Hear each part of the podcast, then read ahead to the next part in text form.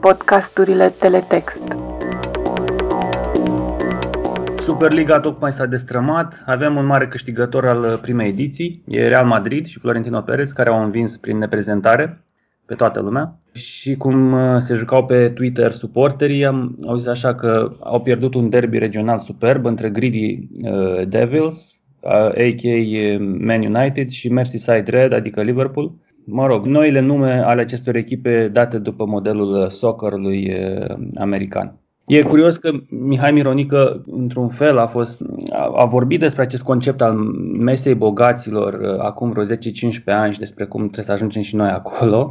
Uh, a avut, a avut într-un fel dreptate, pentru că avem astăzi un fel de turbomasa bogaților. Uh, din păcate a ținut 48 de ore, sau nu din păcate. Un fel de republică de la Ploiești, Uh, care totuși semnalează un punct istoric în fotbalul nostru modern sau postmodern. Da? 12 echipe, poate cele mai mari branduri din Europa. Câștigătoarea trofeului ar fi primit în jur de 400 de milioane de euro, cam de 4 ori mai mult față de actuala câștigătoarea Champions League, iar simpla participare însemna 260 de uh, milioane de euro. Astăzi avem invitați pe Andreea de la Ruj pe Bară, poate cea mai tare vlogăriță pe fotbal din România și pe Florin Poenaru, lector uh, la Universitatea București și membru fondator al grupului Critic Atac. Dragilor, mulțumesc mult pentru participare. Uh, da, sper să avem o discuție relaxată și, nu știu, nebună cum au fost zilele astea. Uh, voi cum ați trăit săptămâna asta și cum, cum ați trăit voi, practic, știrea despre Superliga și tot evenimentul ăsta? Așa, primele impresii, că după aia intrăm, în, intrăm mai în pâine zic eu. Hai. În primul rând, mulțumesc mult pentru invitație. Și în al doilea rând, da, a fost o, au fost câteva zile nebune, deși, sincer, toată treaba asta a fost premeditată de ceva vreme. Eu fiind fan Arsenal și evident că iubindu-l pe Arsene Wenger, fiind unul dintre motivele pentru care sunt fan Arsenal, Uh, știu că Arsene Wenger a spus acum vreo 12 ani de treaba asta, că se discută formarea unei ligi uh, tocmai pentru acest scop suprem și mai mulți bani. Deci se știa, dar nu se știa exact când se va întâmpla asta. Da, am fost foarte dezamăgiți, sincer, pentru că patronul, uh, care am înțeles că a fost Kroenke, patronul lui Arsenal, care a fost unul dintre cei mai înverșunați dintre patronii celor 12 cluburi, uh, a pus o pată pe, pe clubul Arsenal. Evident că noi uh, nu putem să, să acuzăm jucătorii, nu putem să acuzăm uh, antrenorul, dar în același timp această pată va rămâne. Vom trăi cu ea indiferent ce se va întâmpla de acum înainte. Ceea ce este foarte trist. Ok. Sorin? Da, nici pentru mine n-a fost uh, surprinzător, poate a fost surprinzătoare așa maniera mai degrabă, poate discutăm despre asta, dar poate, doar maniera mi s-a părut surprinzătoare așa din, uh, uh, din senin și mai ales că a venit la pachet sau în același timp cu reorganizarea sau planurile de reorganizare ale UEFA Champions League. Altfel, uh, cum spunea și Andreea, um, direcția era, era asta, era previzibilă de mai mulți ani. Wenger e unul dintre oamenii care au vorbit despre asta, dar au fost desigur mai multe alte voci în sport, unele dintre ele chiar uh, voci ultragiate zilele astea, jurnaliști, comentatori, oameni care scriu despre fotbal, au fost ultragiați de această Superligă, deși era evident că asta se întâmplă din momentul în care, după anul 2000, dar odată cu nou mileniu, au apărut aceste supercluburi. Deci, în mod inevitabil, Superliga era pe uh, agenda și în mod um, Uh, evident, uh, traiectoria era asta atunci când avem prima epocă Galacticos, cu Real, Real Madrid, mhm. care pune bazele acestor supercluburi. După aceea, da, știm toată povestea cu uh, ce se întâmplă în Anglia, apariția lui Chelsea preluată de Abramovich, cluburile după aceea din, din golf, care sunt, devin supercluburi. Da, deci în acest context mirarea mi s-a părut puțin nejustificată având în vedere uh, condițiile uh, obiective ale um, ultimilor două uh, decenii. Pe de altă parte, inevitabilitatea cred că vine și din condițiile actuale, foarte, foarte recente ale fotbalului. Mie mi s-a părut că uh, această încercare de Superligă, poate în formula asta sau în altă uh, formulă. În orice caz, uh, ea este justificată de uh, criza profundă de acumulare care există în cluburile din, din întreaga lume acum, mai ales la nivelul cluburilor mari care au nu, investiții și, și mult mai mult de uh, cheltuieli și mai multe lucruri de pierdut și câștigat în același timp și atunci uh, nu doar pandemia COVID a generat această stare, dar de câțiva ani supercluburile sunt în uh, căutare perpetuă de noi, uh, de noi fonduri. Și atunci, în acest dublu context de durată mai lungă de două decenii, dar și în ultimii ani, uh, era inevitabil. Iar eu cred că Superliga asta se va face cu siguranță. Poate nu vor fi din nou 10 ani, cum a zis Wenger, poate mult mai, mult mai curând, dar e inevitabil să se întâmple asta.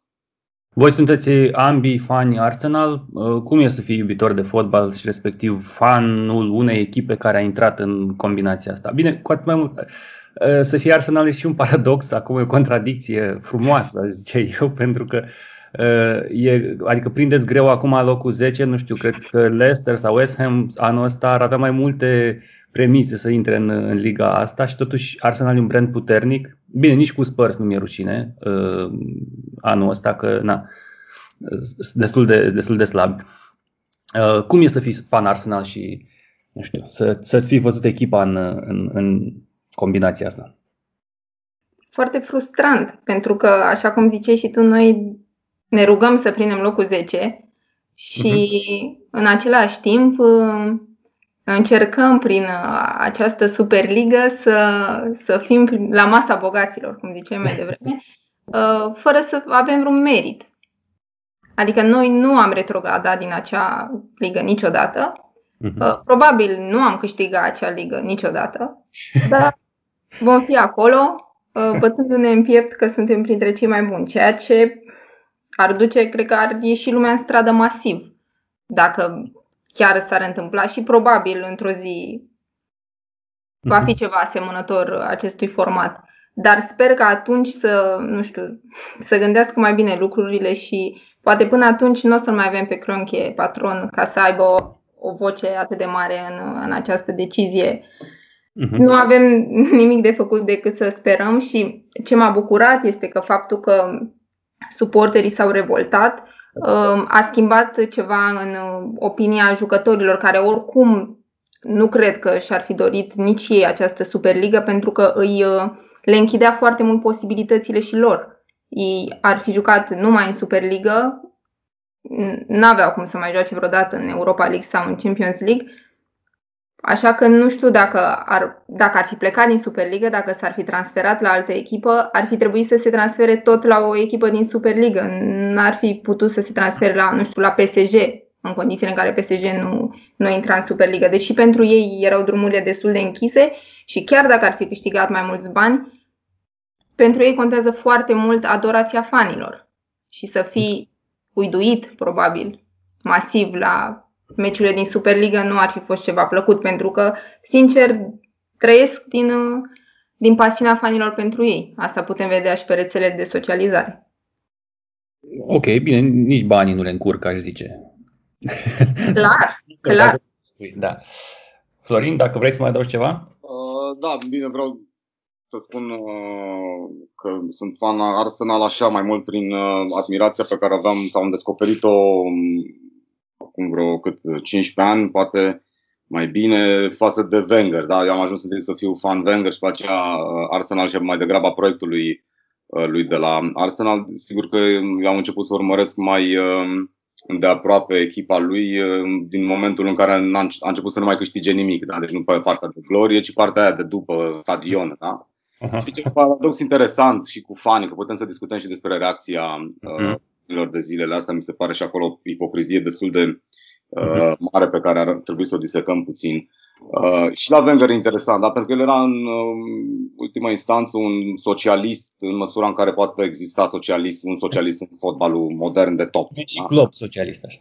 Da, cum e și club socialist. Dar e tipul ăsta de, de raportare care sigur în, are la bază câteva valori uh, fundamentale, dar în același timp, da, Wenger trebuia să joace și să uh, conducă un club care se mutase pe un stadion uh, imens, cu foarte mulți bani, uh, gentrificare cât casa, am, fostul stadion a fost transformat în, uh, case, în blocuri care acum au probleme, uh-huh. uh, da, și um, prețuri colosale. Adică, um, iar obiectivul, că aici, obiectivul lui Wenger nu a fost tot timpul să fim în uh, top 4 ca să luăm banii de la uh, Champions League, dar deci să fim în acest mecanism de super cluburi, cumva, să, să nu pierdem pasul cu aceste super uh, cluburi. Da? Deci și în, și în moștenirea asta să spunem, uh, de dinainte de Superliga și de dinainte de supercluburi, exista această presiune de, uh, de a performa uh, financiar, da? inclusiv pentru oameni precum Wenger, care, să spunem, au mai multe valori. Deci asta doar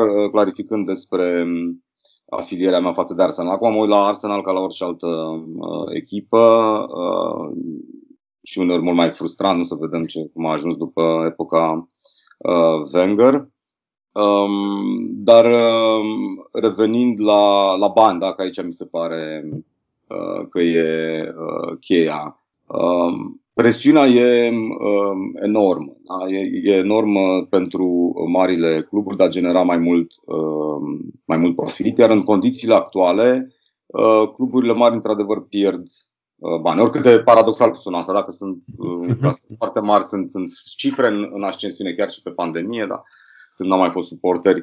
Uh, cu toate astea, uh, cluburile mari, supercluburile simt uh, nevoia de acumulare mult mai mare sau de potențialul este încă acolo, dar piața poate fi folosită mult mai bine pentru acumulare. În acest context, campionatele naționale, în formula lor asta clasică sau mai puțin clasică cum e Premier League care e mai nouă, dar în formula asta clasică de campionate naționale, um, înfrânează posibilitatea asta. Dar pentru că discrepanța e foarte mare. Noi cred că de fapt aici ar trebui să, uh, să pornim cumva uh, discuția dintre diferențele colosale între cluburile din, din Europa, în interiorul campionatelor, dar și între uh, campionate. Da?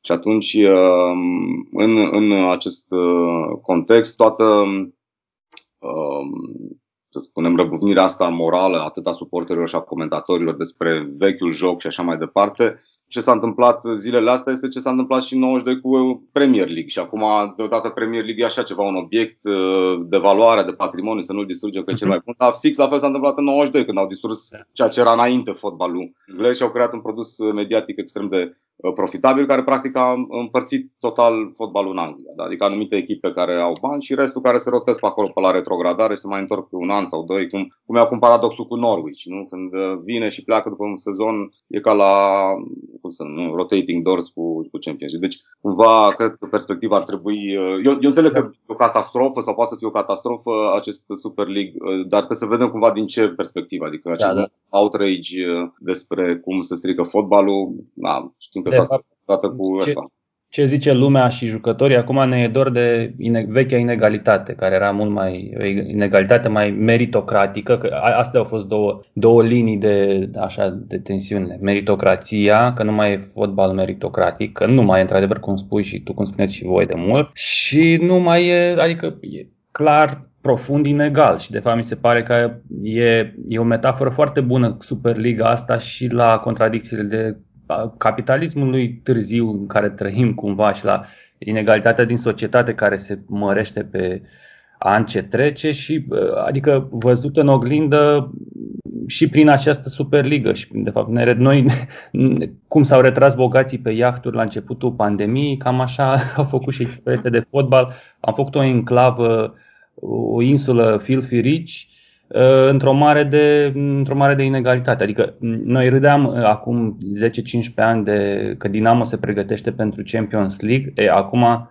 acum chiar mi se pare că uh, diferența asta între, că sunt multe de fapt le redestea între Est și Vest, între echipele din Est, că au existat tot timpul discuția asta când o să ajungă și, nu știu, Dinamo, Kiev, Shakhtyor și echipele din România să, să ajungă în să iasă de, din grupe și când o să avem echipe mici și interesante care au așa zisa idee de tradiție, cum o, cum o spun ultra și sau suporterii mai hardcore ei, s-a terminat și cu toată povestea, s-a terminat și cu toată povestea uh, aia, cum spui, cum, cum spui și tu. Bun, uh, ce am fi pierdut și ce am fi câștigat dacă trecea uh, liga asta? Poate e un pic perversă întrebarea, dar sau, ce, da, sau câștigam ceva dacă trecea, dacă trecea liga? Păi oamenii spun că am fi câștigat niște meciuri mai tari, dar ah. Bine, și aceste meciuri mai tari s-ar fi repetat la nesfârșit între aceleași echipe. Um, da, nu știu, îmi vine foarte greu să mă gândesc acum. Nu știu ce am fi câștigat, adică mai, mai greu mie să mă gândesc ce am fi câștigat, uh, ce am fi pierdut. Da, această posibilitate ca și o echipă mai mică să ajungă printre granzi, ceea ce rezonează foarte mult cu nostalgia suporterului și cu motivul pentru care el a fost atât de atras de fotbal. Faptul că vede în fotbal o oglindă a societății în care și cel mic are o șansă cândva să îl bată pe cel mare și se, se simte împăcat și răzbunat de el. Adică așa, așa văd eu. Cum vedeți reacția UEFA și a lui Seferin? Acum cred că sunt două, două lucruri aici. Mie mi se pare că încercarea de a face Superliga și felul în care au dat înapoi foarte uh, repede, sigur că poate fi considerat o catastrofă de uh, PR. De altă parte, la fel de bine poate să fie parte dintr-un joc mai, uh, mai amplu de negociere cu uh, UEFA, având în vedere și poziția asta foarte duală și, să spunem, uh, complexa lui uh, Anieli, da, care a jucat la ambele capete, adică el cu zi înainte negocia nou format Champions League, a doua zi a anunțat Superliga, a treia zi a anunțat că se, nu mai există Superliga, dar hai să vedem ce facem cu Uh, Champions League. Deci cred că e mare parte dintr-un proces de negociere în interiorul UEFA pentru schimbarea formatului actual. Uh-huh. Da? Mhm. Pentru schimbarea formatului, înspre, sigur, noi uh, facilități pentru cluburile uh, mari. Am văzut că uh, propunerea pentru următoarea ediție, dar următoarea seamănă puțin cu Liga aia, cu 10 meciuri în, în grupe separate, adică pare că se duce în zona asta de meciuri între uh, echipe mai mari sau caută în orice caz să capitalizeze pe uh, această idee de a face Champions League mai competitiv. Pentru că acum, într-adevăr, în actualul format toată lumea știe asta, ca să te uiți la Champions League din februarie, în cel mai bun caz. Și atunci ai mhm. câteva meciuri. În rest, e clară treaba, pentru că diferența dintre cluburi e, e foarte mare. Și aici cred că e interesant de analiza puțin UEFA într-o perspectivă mai, uh, mai amplă și mi place să o compar cu efectele Uniunii Europene. Da, pentru că apar cam în același timp și ideea de Uniune Europeană și ideea de UEFA și competiții europene apar cam în anii 50 în același timp. Uh, dacă ne uităm istoric cum au evoluat aceste două instituții supranaționale din Europa, o să vedem um, efecte similare cumva. Da? Una dintre consecințele Uniunii Europene și a modului în care funcționează Uniunea Europeană sunt evident apariția acestor mega uh, regiuni, da? indiferent de țări. Ai câteva regiuni foarte bogate, am văzut nu, și recent și discuția cu București, Ilfov, care e peste multe alte zone din Europa. În, diferi, și în jur zone de uh, sărăcie, subdezvoltare uh, mhm. și așa mai departe. Modelul EFA, mai ales după 92 când fac uh, Champions League, uh, e similar, da? Câteva cluburi uh, mari într-o mare de cluburi mediocre care se rotez de la un an la altul, mai face cineva o surpriză că are noroc sezonul respectiv sau, nu știu, a investit patronul mai mult. Da, ne amintim și de modelul românesc cu oțelul Galați și Uniunea Urziceni, dar de da, lucrurile ar facilita de cum funcționează Champions League. Dacă dai, tragi lozul, ai scos banii și mergi uh, mai departe. Pentru multe campionate din Europa astea mai mici, Champions League a fost extrem de destructiv. Dacă ai echipe care se califică an de an, câștigă campionat, să ne amintim de Shakhtar Donetsk bună perioadă de timp, care câștiga, juca în Champions League, avea bani și atunci normal că domina complet uh, liga. A, a distrus complet competitivitatea ligilor respective. La fel cum în Anglia, Franța și așa mai departe, doar anumite cluburi care au foarte bogate au distrus competitivitatea de acolo. Premier League, să spunem că există, ar fi o excepție și asta din ce în ce mai, uh, mai relativă, mi se pare uh, mie. Uh, adică să ne uităm care e diferența între campioană și ceva de la mijlocul clasamentului. Da? Da. Nu e o ligă competitivă asta. Da? Bine, acolo și Sky e problema, pentru că a negociat diferit drepturile de televizare pentru, pentru primele șase și restul restul echipelor și aici acolo e o mare problemă, de fapt. De... De acord, de acord, dar față de restul mm-hmm. campionatelor din Europa pare cel mai uh, competitiv și asta uh-huh. și mhm. acolo diferențele sunt, uh, sunt colosale. Dacă ne uităm la Spania sau Franța sau Italia, e dezastru, da? Deci, uh, și asta e un efect al, al UEFA. Și la fel în campionatele mai mici ai uh, Dinamo Zagreb care joacă în Champions League și da, tot campionatul ai distrus din punct de vedere, n-ai cum să mai... Deci din, din punct de vedere le așa duce la un loc cum funcționează UEFA, cum funcționează UE prin crearea acestor mari discrepanțe și inegalități. Dar practic efectul acestor instituții sunt uh, inegalitățile, concentrarea de, uh, de capital și atunci mi-e greu să fiu nostalgic după UEFA, să mi-e greu să, să empatizez cu ideea că UEFA s-a ne-a salvat de chestia asta, când de fapt modul de funcționare lor a dus uh, aici. Sigur cu ce spuneam mai, mai devreme despre uh, mari patroni de, de cluburi care cumpără și atunci creează discrepanțele astea. Vi se pare, să zicem, Gary Neville, care oricum a devenit un fel de clown, așa, uh, Twitter-ului și fiind și prezentator Sky acolo. El zice așa, cred în piața liberă, uh, dacă nu lua Glazer uh, Man United, cine o lua? Rusia? China? Deci e mulțumit cu opțiunea asta de cumpărare. Pot să trăiesc cu dividende trimise afară, dar nu pot trăi cu atacul la fiecare suporter al fotbalului din această țară. Au depășit orice limite, sunt necrofagi. Trebuie să acționăm împreună. Mă rog, zicea Neville pe luni când ai și știrea cu... Ce zice, ce, ce zice Andreea de declarația asta? Și mă rog, și de celelalte reacții ale Twitter-ului, dacă vrem, sau mă rog, ale presei, suporterilor privind Liga. Da, oamenii au fost foarte, foarte vocali Mhm. E adevărat că până acum nu am trăit o poveste foarte diferită, dar mhm. cred că a fost, uh, nu știu, cum te doare o măsea și stai și aștepți până când nu mai reziști și atunci te duci la doctor. Cam așa s-a întâmplat și acum. Atunci, acum a explodat uh, toată lumea și evident a fost un val. Am, au văzut la Gary Neville atunci și au început să posteze și mai mult și mai mulți, fix ce se întâmplă în social media. Da, suporterii au fost aici un fel de, pentru patroni, au ieșit și au dat declarație că așa trebuie din punct de vedere PR. Zic eu că pentru jucători să fi contat un pic mai mult, încă îmi susțin părerea că ei sunt cei care dau piept cu suporterii la propriu când intră pe teren, adică ei sunt cei care sunt cei, cel mai aproape de ei și pot uh, simți efectele adverse. Uh, dar până la urmă, noi suporterii nu pot să zic că avem vreun mare câștig, pentru că noi an de an uh, plătim biletul mai scump ca să ne vedem uh, idolii, plătim tricourile cu prețuri mai scumpe de pe site, adică noi am uh, intrat în această horă pentru că avem mentalitatea, suntem și prea mici ca să facem ceva și în același timp ne gândim că în continuare, fotbalul ne aduce o bucurie, ne aduce acele meciuri spectacol, ne aduce o relaxare. Uh-huh, Dar acum, na, se pare că a fost momentul în care a explodat. Uh, da, da, da. Uite, ce zicea Gary Neville, de exemplu, mai zicea o chestiune curioasă, dacă în același timp contradictorie, e dezgustător, mai ales din partea Man United și Liverpool, echipe muncitorești cu ambiții de stânga să intre în hora asta.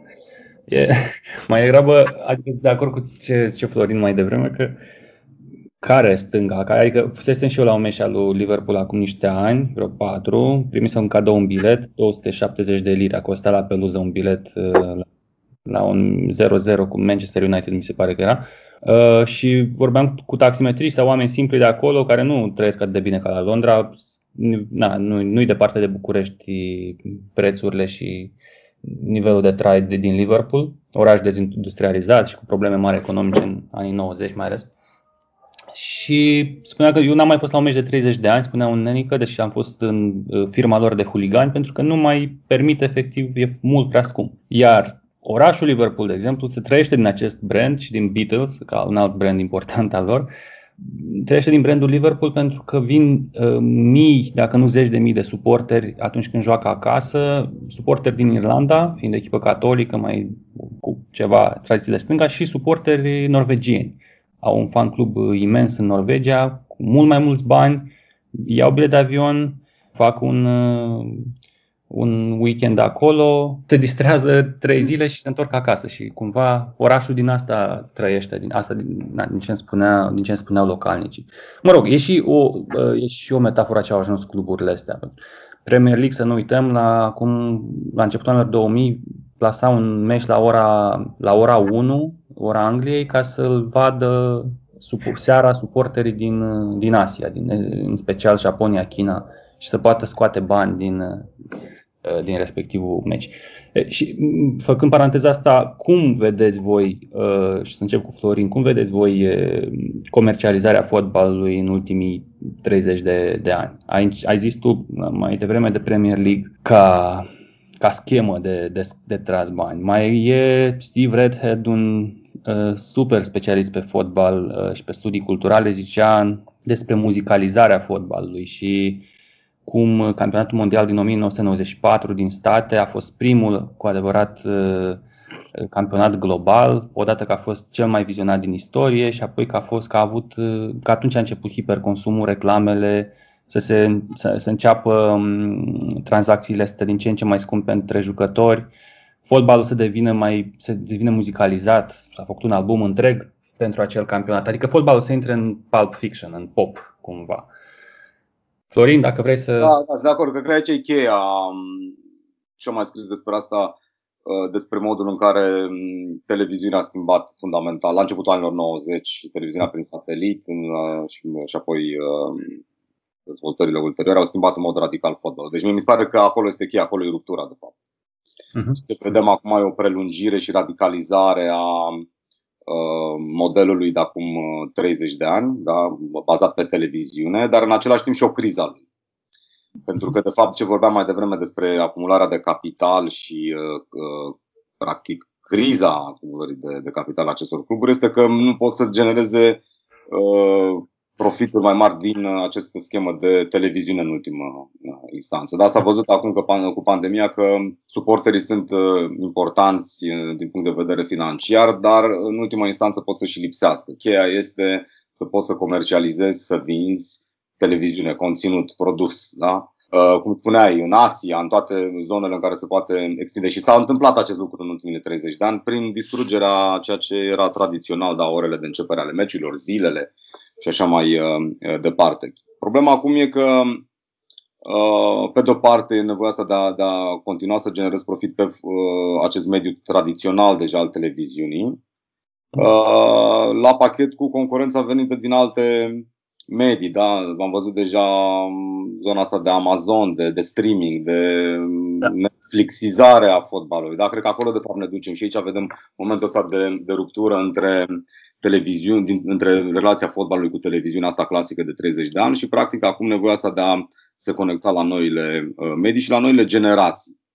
Adică un fel de, de încercare de trecere de la televiziunea prin satelit, cablu și așa mai departe la un format mai degrabă Netflix-Amazon. Una este să, să privești un meci pe stadion, 90 uh, de minute cu atmosfera de acolo, cu putumele de a merge la stadion, de a fi suporter și așa mai departe. Alta e când privești un meci pe Amazon și poți să dai, nu, să treci rapid, să înregistrezi, să uh, vezi doar fragmente și așa mai departe. E alt tip de, de experiență. Da, ce ziceai tu e uh, fascinant că în Anglia, de exemplu, sunt mai puțini abonați uh, Sky pe uh, meciuri astea uh, pay-per-view decât jucători la football fantasy. Uh, da, acest, uh, această găselniță, un fel de liga fantastică engleză, cu care o jucăm și noi, nu știu dacă Andreea joci și tu. noi am, suntem... jucat, am jucat, dar uitam să-mi fac echipa și am renunțat sezonul Ei, am prins și noi de câțiva ani, de un an, doi, treaba asta și e, E fantastic că de, sunt mai puțin, de fapt, sunt mai puține cartele vândute Premier League pay-per-view decât jucători la, la football fantasy, că anul ăsta sunt peste 8 milioane și ceva. Asta, adică și jucă, acești jucători de fantasy care nici nu se uită la meciuri, de fapt, dar se, uh, se uită la live uh, score Com să vadă rezultatele și să vadă, de fapt, se, se uită pe niște statistici ca să parieze pe, uh, pe respectivii jucători. Dacă vrei să, să zici tu ceva, Andreea, scuze. Am. Da, e nevoia lor de a simți că interacționează și mai mult cu jocul. Pentru că miza e mai mare acolo. Că uh-huh. pot fi. Adică știu că și eu îmi doream foarte mult să câștig. Adică era o. Um, chiar era o, era o miză. Apropo de comercializare, ce voiam să zic e că am văzut de curând uh, un articol în care spuneau despre Manchester United că ei ca fanbase uh, au Europa pe locul 3. Pentru că Asia e pe 1 și Africa Centrală pe 2, iar pe primul loc era uh, Indonezia. Ceea ce spune foarte multe. Și bine, mai spuneau că Manchester United are chiar uh, un brand de perne au cumpărat un brand, s-au asociat cu un brand de perne pe care îl vând în Indonezia. Într-un fel, având în vedere expunerea fotbalului și că este cel mai iubit sport de pe planetă, trebuia să se ajungă aici, pentru că fotbaliștii și echipele sunt un fel de billboards pe care toate brandurile pot veni să-și pună reclama ca să fie văzute de milioane de oameni. era de așteptat. Am ajuns de la, nu știu, se zicea despre Meața că este primul superstar din fotbal. Apoi l-am avut pe George Best. Acum avem N, N de superstaruri care se asociază cu brandurile. Da, eu zic că era de așteptat să se întâmple asta în societatea în care trăim și în trendul pe care îl, pe care îl avem. Um, ce voiam să mai zic este că pe lângă a fi niște billboards, fotbaliștii totuși au ajuns să fie și lideri de opinie, ceea ce mi se pare un lucru bun. Uh, și mă refer cel mai mult la fotbaliștii din Premier League, sunt și cel mai aproape de liga asta, uh, cum e Marcus Rashford, cum e Hector Bellerin de la Arsenal, care chiar se implică în campanii sociale și care, care chiar încearcă să facă niște schimbări în comunitatea lor. Asta apropo și de uh, noua generație care se uită la fotbal, ei fiind și foarte tineri și chiar atrăgând noua generație. Să subliniem și un punct pozitiv. E, e, e o discuție întreagă cu americanizarea, de fapt, că proiectul vine din state în mai multe, adică ce puțin astea au fost glumițele pe social media. E o bancă puternică din state care ar fi finanțat Superliga, pe de o parte, și apoi sunt elemente din cultura asta a Ligii Naționale de Fotbal de acolo, a Uh, NBA-ului, da? se discuta ca arbitrii în această ligă să aibă microfon instalat pe corp și să explice deciziile la boxe, în boxe suporterilor pe stadion, plus formatul ăsta în care ca în NBA nu retrogradează nicio echipă și probabil în timp se aducea și exista și uh, zona asta de uh, salary cap, uh, că nu puteai să dai mai mult, adică în City, de exemplu, care își poate își permite mai mult decât alte echipe, nu putea să dea salarii decât într-o anumită marjă. Uh, vis-a-vis de restul echipelor din, din uh, Superliga. Da, mi se pare foarte bună observația asta cu americanizarea fotbalului și nu doar în, din perspectiva asta Superligi, care evident împrumută foarte mult din uh, ce se întâmplă în sporturile din state, de data-driven recruitment, da, de modul în care sunt analizate performanțele jucătorilor, fazele de joc. Sigur că fotbalul ăsta e mult mai ușor, mult, mult, mai, mult mai greu de uh, împărțit și feliat în secvențe fixe care pot fi analizate, dar cumva s-a reușit asta, dar toată povestea asta cu XG, da? despre care Ovidiu Ghindeleanu are un articol excelent într-un număr uh, mai vechi din, uh, din Corner, da? toată ce, ce, această iluzie de fapt că în, în definitiv uh, XG-ul nu are niciun, uh, niciun fel de sens, da? e, o, e o invenție, deși pare ceva statistic foarte bazat pe care poți să, să analizezi și am văzut și comentariul sportiv cum s-a schimbat foarte mult. Da? Vedem asta e Uh, mi se pare fascinant la Football Weekly, da? când îl ai pe Barry Glendenning, care e tipul ăsta de uh, pandit, uh, de, de comentator uh, clasic, care vorbește despre fazele jocului, despre și au generația mai tânără în care apar aceste lucruri legate de XG sau de uh, shoot sau de tot felul de lucruri din asta care apar că spun ceva foarte mult, dar de fapt uh, sunt destul de, de irelevante, chiar dacă parcă sunt așa foarte statistic relevante. Um, cred că aici uh, a, a, contat, uh, a contat mult influența asta din, uh, din state, să ne gândim și la transferuri, da, toată ideea asta că, uh, cum se numea, Moneyball. Punia asta cu Moneyball, care am văzut la început la Liverpool, a fost un fiasco uh, total, i-au dus în a doua jumătate a clasamentului când au implementat prima dată în, în, în club chestia asta. Uh, deci da, aici ar fi interesant de ce ideile astea vin, uh, vin, uh, vin spre America. Mă gândesc că poate o influență importantă au proprietarii de cluburi din Premier League care, pasă, care vin cu, cu ideile astea în, și cu stafful lor nu, în cluburile respective. Vedem că sunt oameni care au lucrat în, în state, în industria asta de sport și care vin apoi în Europa. Credeți că e, adică s-a mai adus în discuție și a fost mantra asta în zilele astea că fotbalul e mai puțin atractiv ca acum 30 de ani sau 20 de ani, nu știu. E, și, în special Liga, cred că la Liga se, se referea. Este fotbalul mai puțin atractiv ca acum 30 de ani și dacă da, de ce? Andreea sau Florin? Um, voiam întâi să zic de Moneyball, că Moneyball a funcționat la Leicester atunci când l-au luat pe Cante, pe foarte puțin bani de care nu știa nimeni, nu-i păsa nimănui de, de Cante și l-au vândut apoi la Chelsea pe foarte mulți bani. Și Leicester oricum este o echipă de lăudat pentru tot ce a făcut și pentru modul în care au crescut, fără infuzii foarte mari de capital, pur și simplu au, au crescut organic, într-un fel. Bine, au avut și acel patron tailandez, care, da, da, da. da dar într-un fel au crescut și gândiți-vă că au câștigat Premier League-ul, adică au venit printre cele Big Six și Le-au luat fața. Uh, iar apropo de...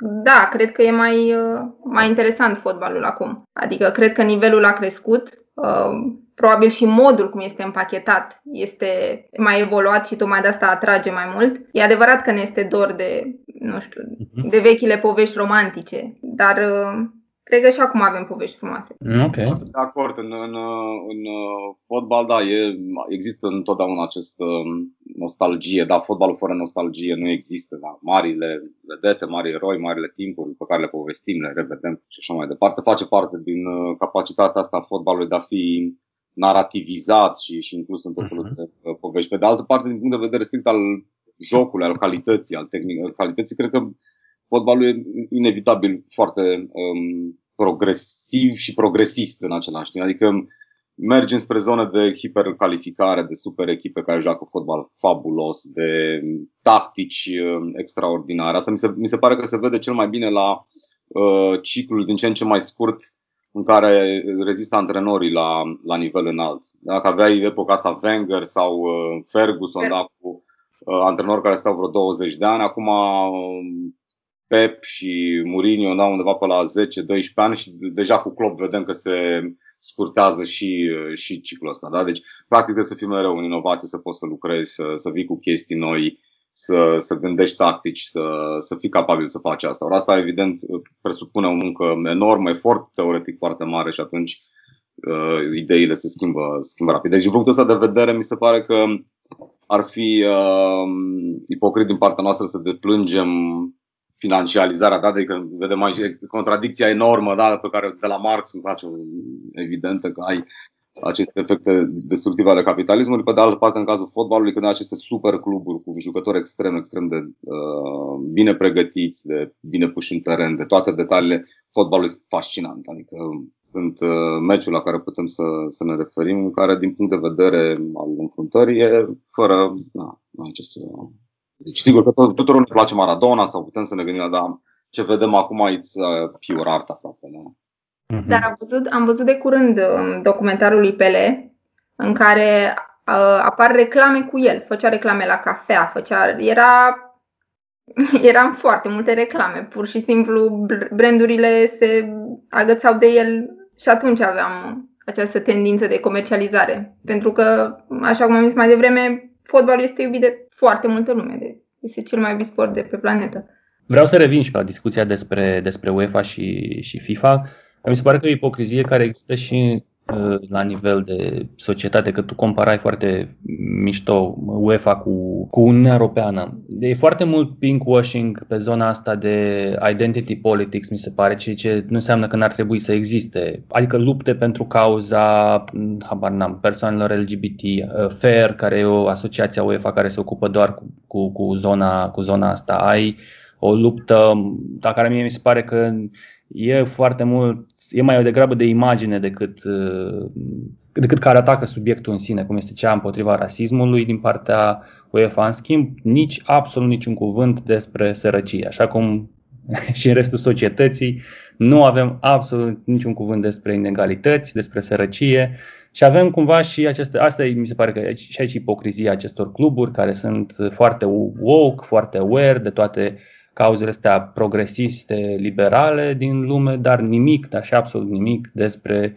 uh, nu știu, despre, despre cauze, nu știu, mai degrabă materialiste, cum ar fi, nu știu, inegalitățile puternice și din fotbal și din societate, despre sărăcie, despre uh, dreptul unui ins să joace fotbal și pe care nu-l poate, de exemplu, într-un oraș ca București, unde s-au distrus, unde trebuie, ca să joci fotbal trebuie să ai uh, trebuie să ai bani. Pe scurt, nu mai poți juca fotbal ca, nu știu, uh, hagi pe toloacă sau nu știu, să ai drepturile pe care le-a avut, uh, nu știu, orice copil într-o altă societate. Nu știu dacă vreți să comentați pe asta, dacă nu, eu doar o părere.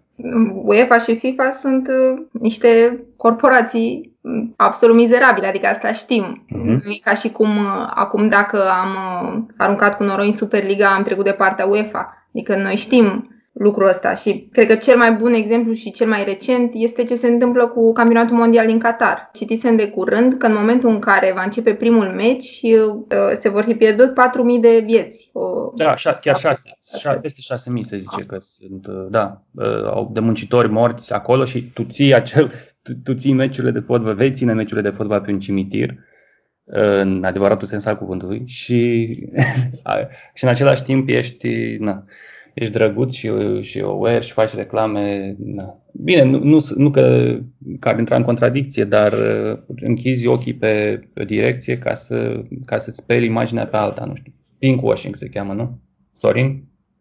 Da, n-am ce să adaug. Sunt perfect de acord, evident. Uh, și FIFA și UEFA sunt extrem de corupte. Am văzut toate scandaluri. Adică noua garnitură de lideri din UEFA a ajuns la putere cam cum s-a ajuns la noi la putere după DNA, adică au plecat aia că s-au la pușcărie și a venit o nouă generație că se făcuse vid de putere de la câți erau în pușcărie. Deci ce să mai, mai aștept de la astfel de, uh, de instituții care, sincer, nu știu cum pot fi reformate. De fapt, ar fi o întrebare și asta, să reformăm uh, FIFA, au văzut materiale de la un cu oameni care au lucrat în comisii de etică acolo și în comisii de reformă și spuneau că este absolut uh, imposibil datorită structurii, datorită intereselor, datorită dinamicii de care vorbeam la FIFA, ce să mai spunem că e politica la nivel global, da? deci toate interesele alea de la nivel uh, global și banii de la, și prestigiul de la campionatele Uh, mondiale, da, deci toate lucrurile alea cu așa, asta dau bine, sigur, spart, mai, mai degrabă mai le văd mai ca formă de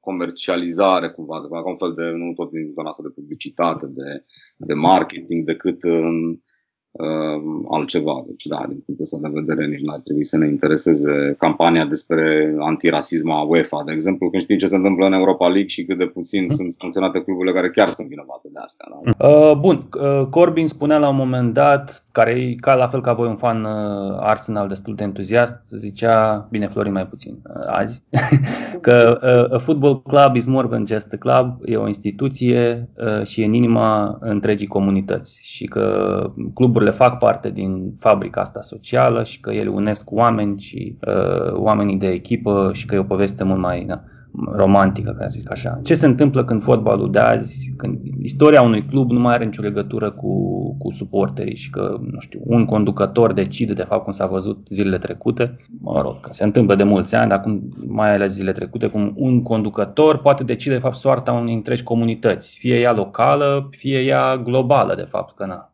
să fii suporter Arsenal la București e o chestie. Deci asta era întrebarea. Cum, ce facem? Ce, ce e de făcut?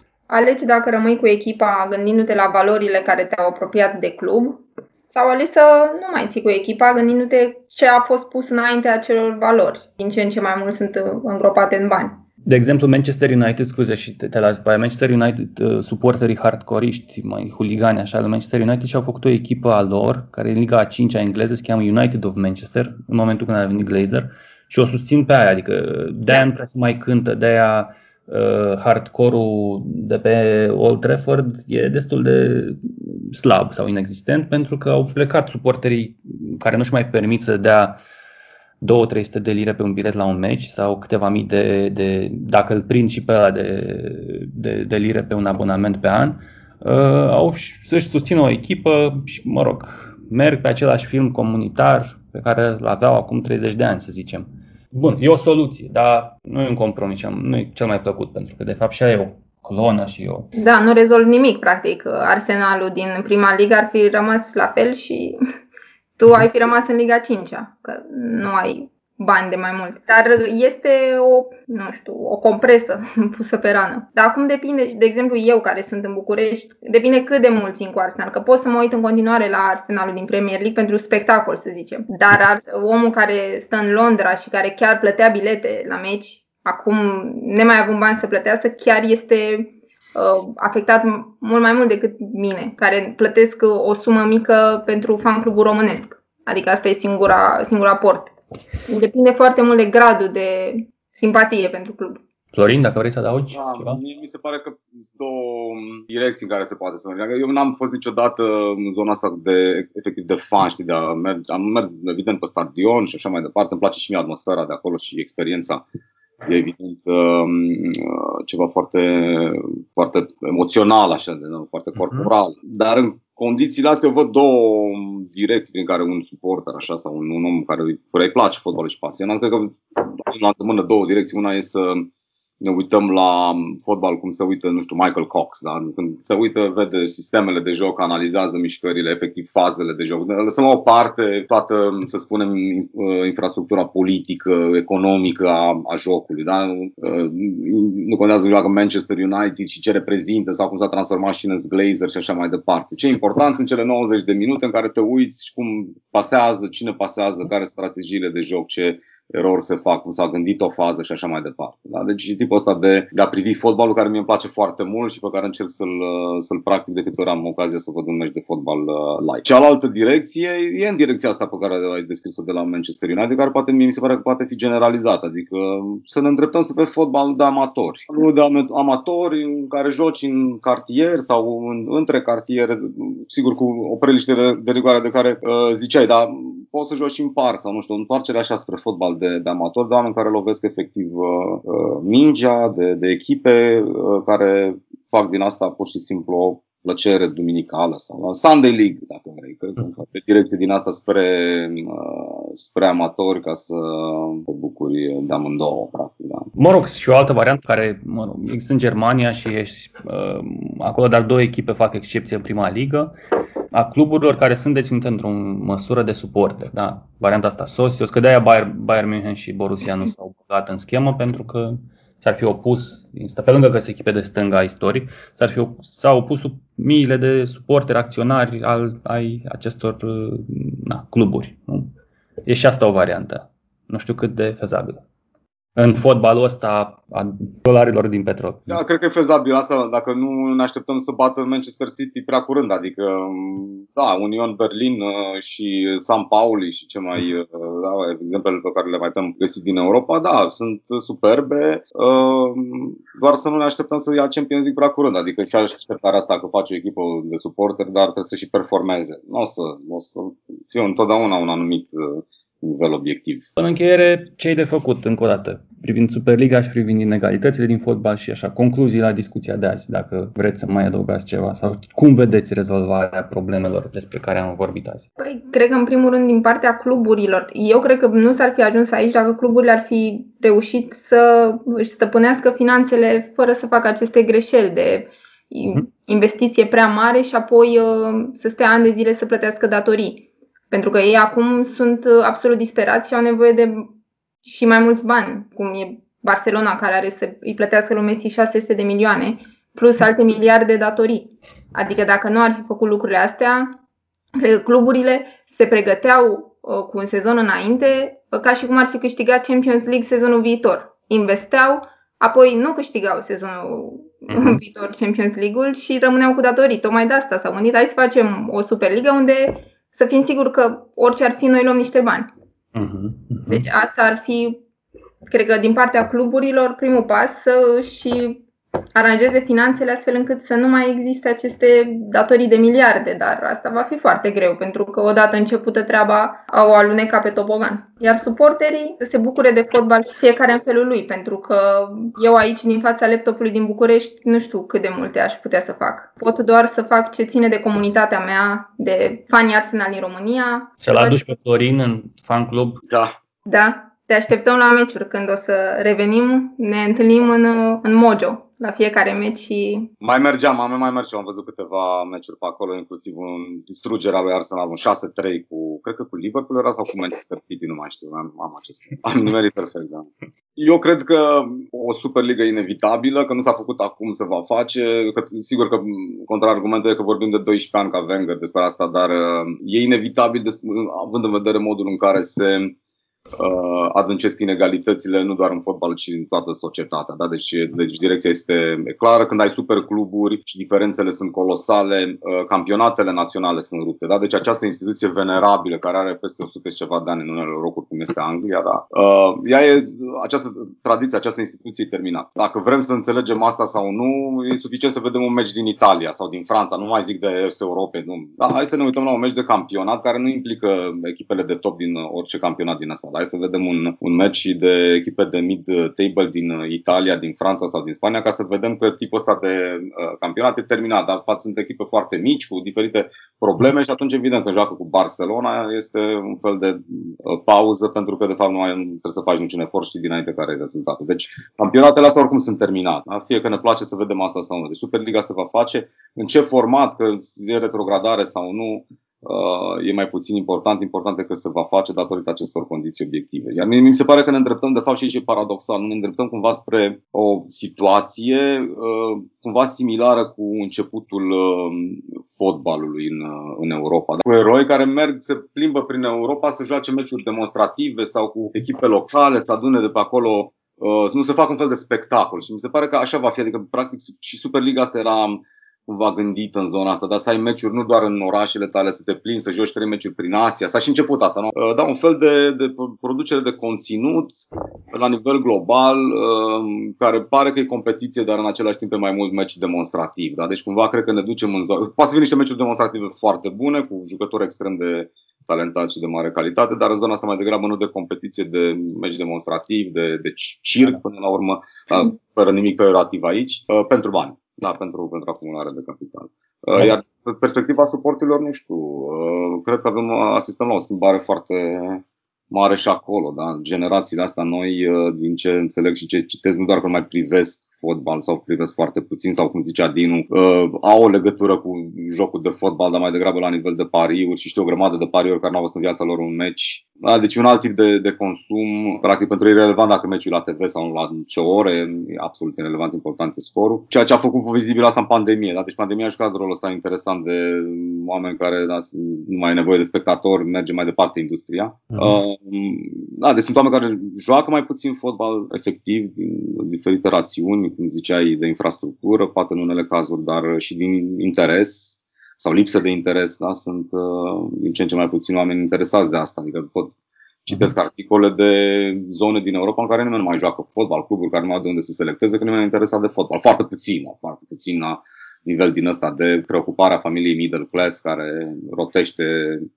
în care părinții sunt și antrenori într-o ligă de duminică și cam aia acolo se oprește tot. Da? Uh, deci și din punctul ăsta de vedere, cred că și suporterul se, se schimbă, inclusiv în zona asta de streaming, de, da, tipul ăsta de conținut, gen Netflix, în care uh-huh. vezi anumite lucruri, poți să te oprești când vrei, ori asta nu poți să faci la stadion, da, să pui uh-huh. da, să, deci, da, da, a prins în state încă, pentru că e, nu, n-ai, nu e atât de spectaculos cum e, nu știu, basketul, n-ai, n-ai de multă acțiune pe, na, ai puțin, mm. Mai multe goluri, dacă o să scoată și offside-ul probabil pe viitor. Da. Ceea ce mi se pare trist e că e, e clar că e o cursă în armării, dată de acum vreo 10 ani, de când au fost, bine, dată din epoca Abramovici de fapt, dar uh, ușor, ușor uh, a prins și la mai multe echipe, mai ales Premier League a dat tonul, de-aia campionatul uh, e poate cel mai spectaculos și interesant că și banii, cei mai mulți miliardari, milionari băgați în, în, în club. Cred că ar trebui să existe mai mult fair play financiar și făcut pe bune, nu gluma care există azi. Adică City poate să scoată trei echipe, de exemplu, că are problema cu pe rotation la fantasy, City poate să scoată trei echipe pe teren și să bată cu toate trei cam, cam pe, nu știu, pe hai, o să aibă probleme la primele două, trei echipe din uh, campionat, rest poate să bată cam pe oricine, cu trei, cu trei echipe diferite complet. Deci, aia e o mare problemă când, când ai 500 de milioane, 500 de milioane de lire pe fundaj, dar pe fundaj, nu și aia slab, buți.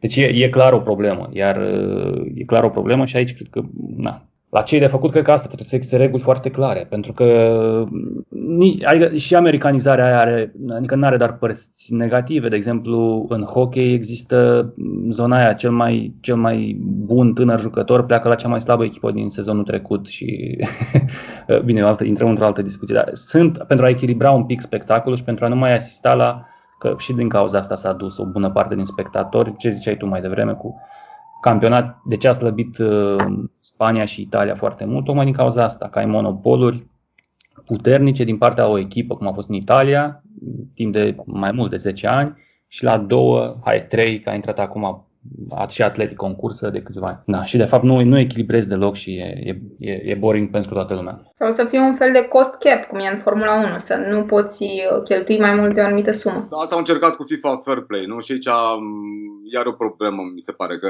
ce se întâmplă e dacă pui un uh, cap la situația care e acum, în funcție de venituri, normal că adică practic ce face uh, fair play-ul ăla, uh, în ciuda numelui, este să consacre o inegalitate care există. Adică Manchester City sau United cheltuiesc la nivelul încasărilor și Norwich la fel. Or, atunci e clar că aia s-a, distanța între ei și inegalitatea între ei s-a, s-a înghețat și uh, știm rezultatul deja. Adică nu e un fair play, ci e doar o înghețare a situației existente sau în orice caz a încercat să previi apariția unor competitori mai mari, da? să vină cineva cu foarte mulți bani să investească, cum s-a întâmplat cu PSG-ul, da? cum s-a întâmplat cu City înainte. Da? Acești mari investitori care pot să facă dintr-o echipă mică într-un uh, rival peste noapte cu o investiție de bani și fair play-ul asta, sau FIFA fair play rules alea încercau să împiedice acest lucru, să protejeze practic uh, oligarhia care deja există. Deci ei cea mari, uh, mari și am văzut că nu funcționează, adică inclusiv când City da. au uh, încălcat, au zis ok, uh-huh. da, da.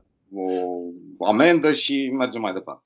Da, pe, pentru că de la FIFA în primul rând și ea și UEFA mai ales în contextul ăsta nu cred că interesează foarte tare dacă iese United sau City, ci din Champions League la nivel de strict de echipă, cât îi interesează că vor pierde enorm, în primul rând, din publicitate. Cine va mai investi în publicitate în Champions League dacă pleacă principalele branduri cu, na, cu aware cel mai mare din, din zonă. Da. Bun, uh, și ceea ce, ce e de făcut?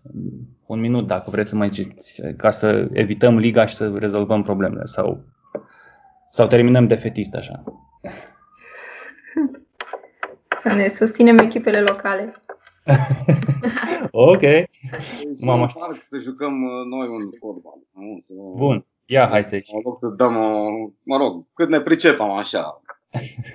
Ar okay. face niște mișcare. Cred că asta ar fi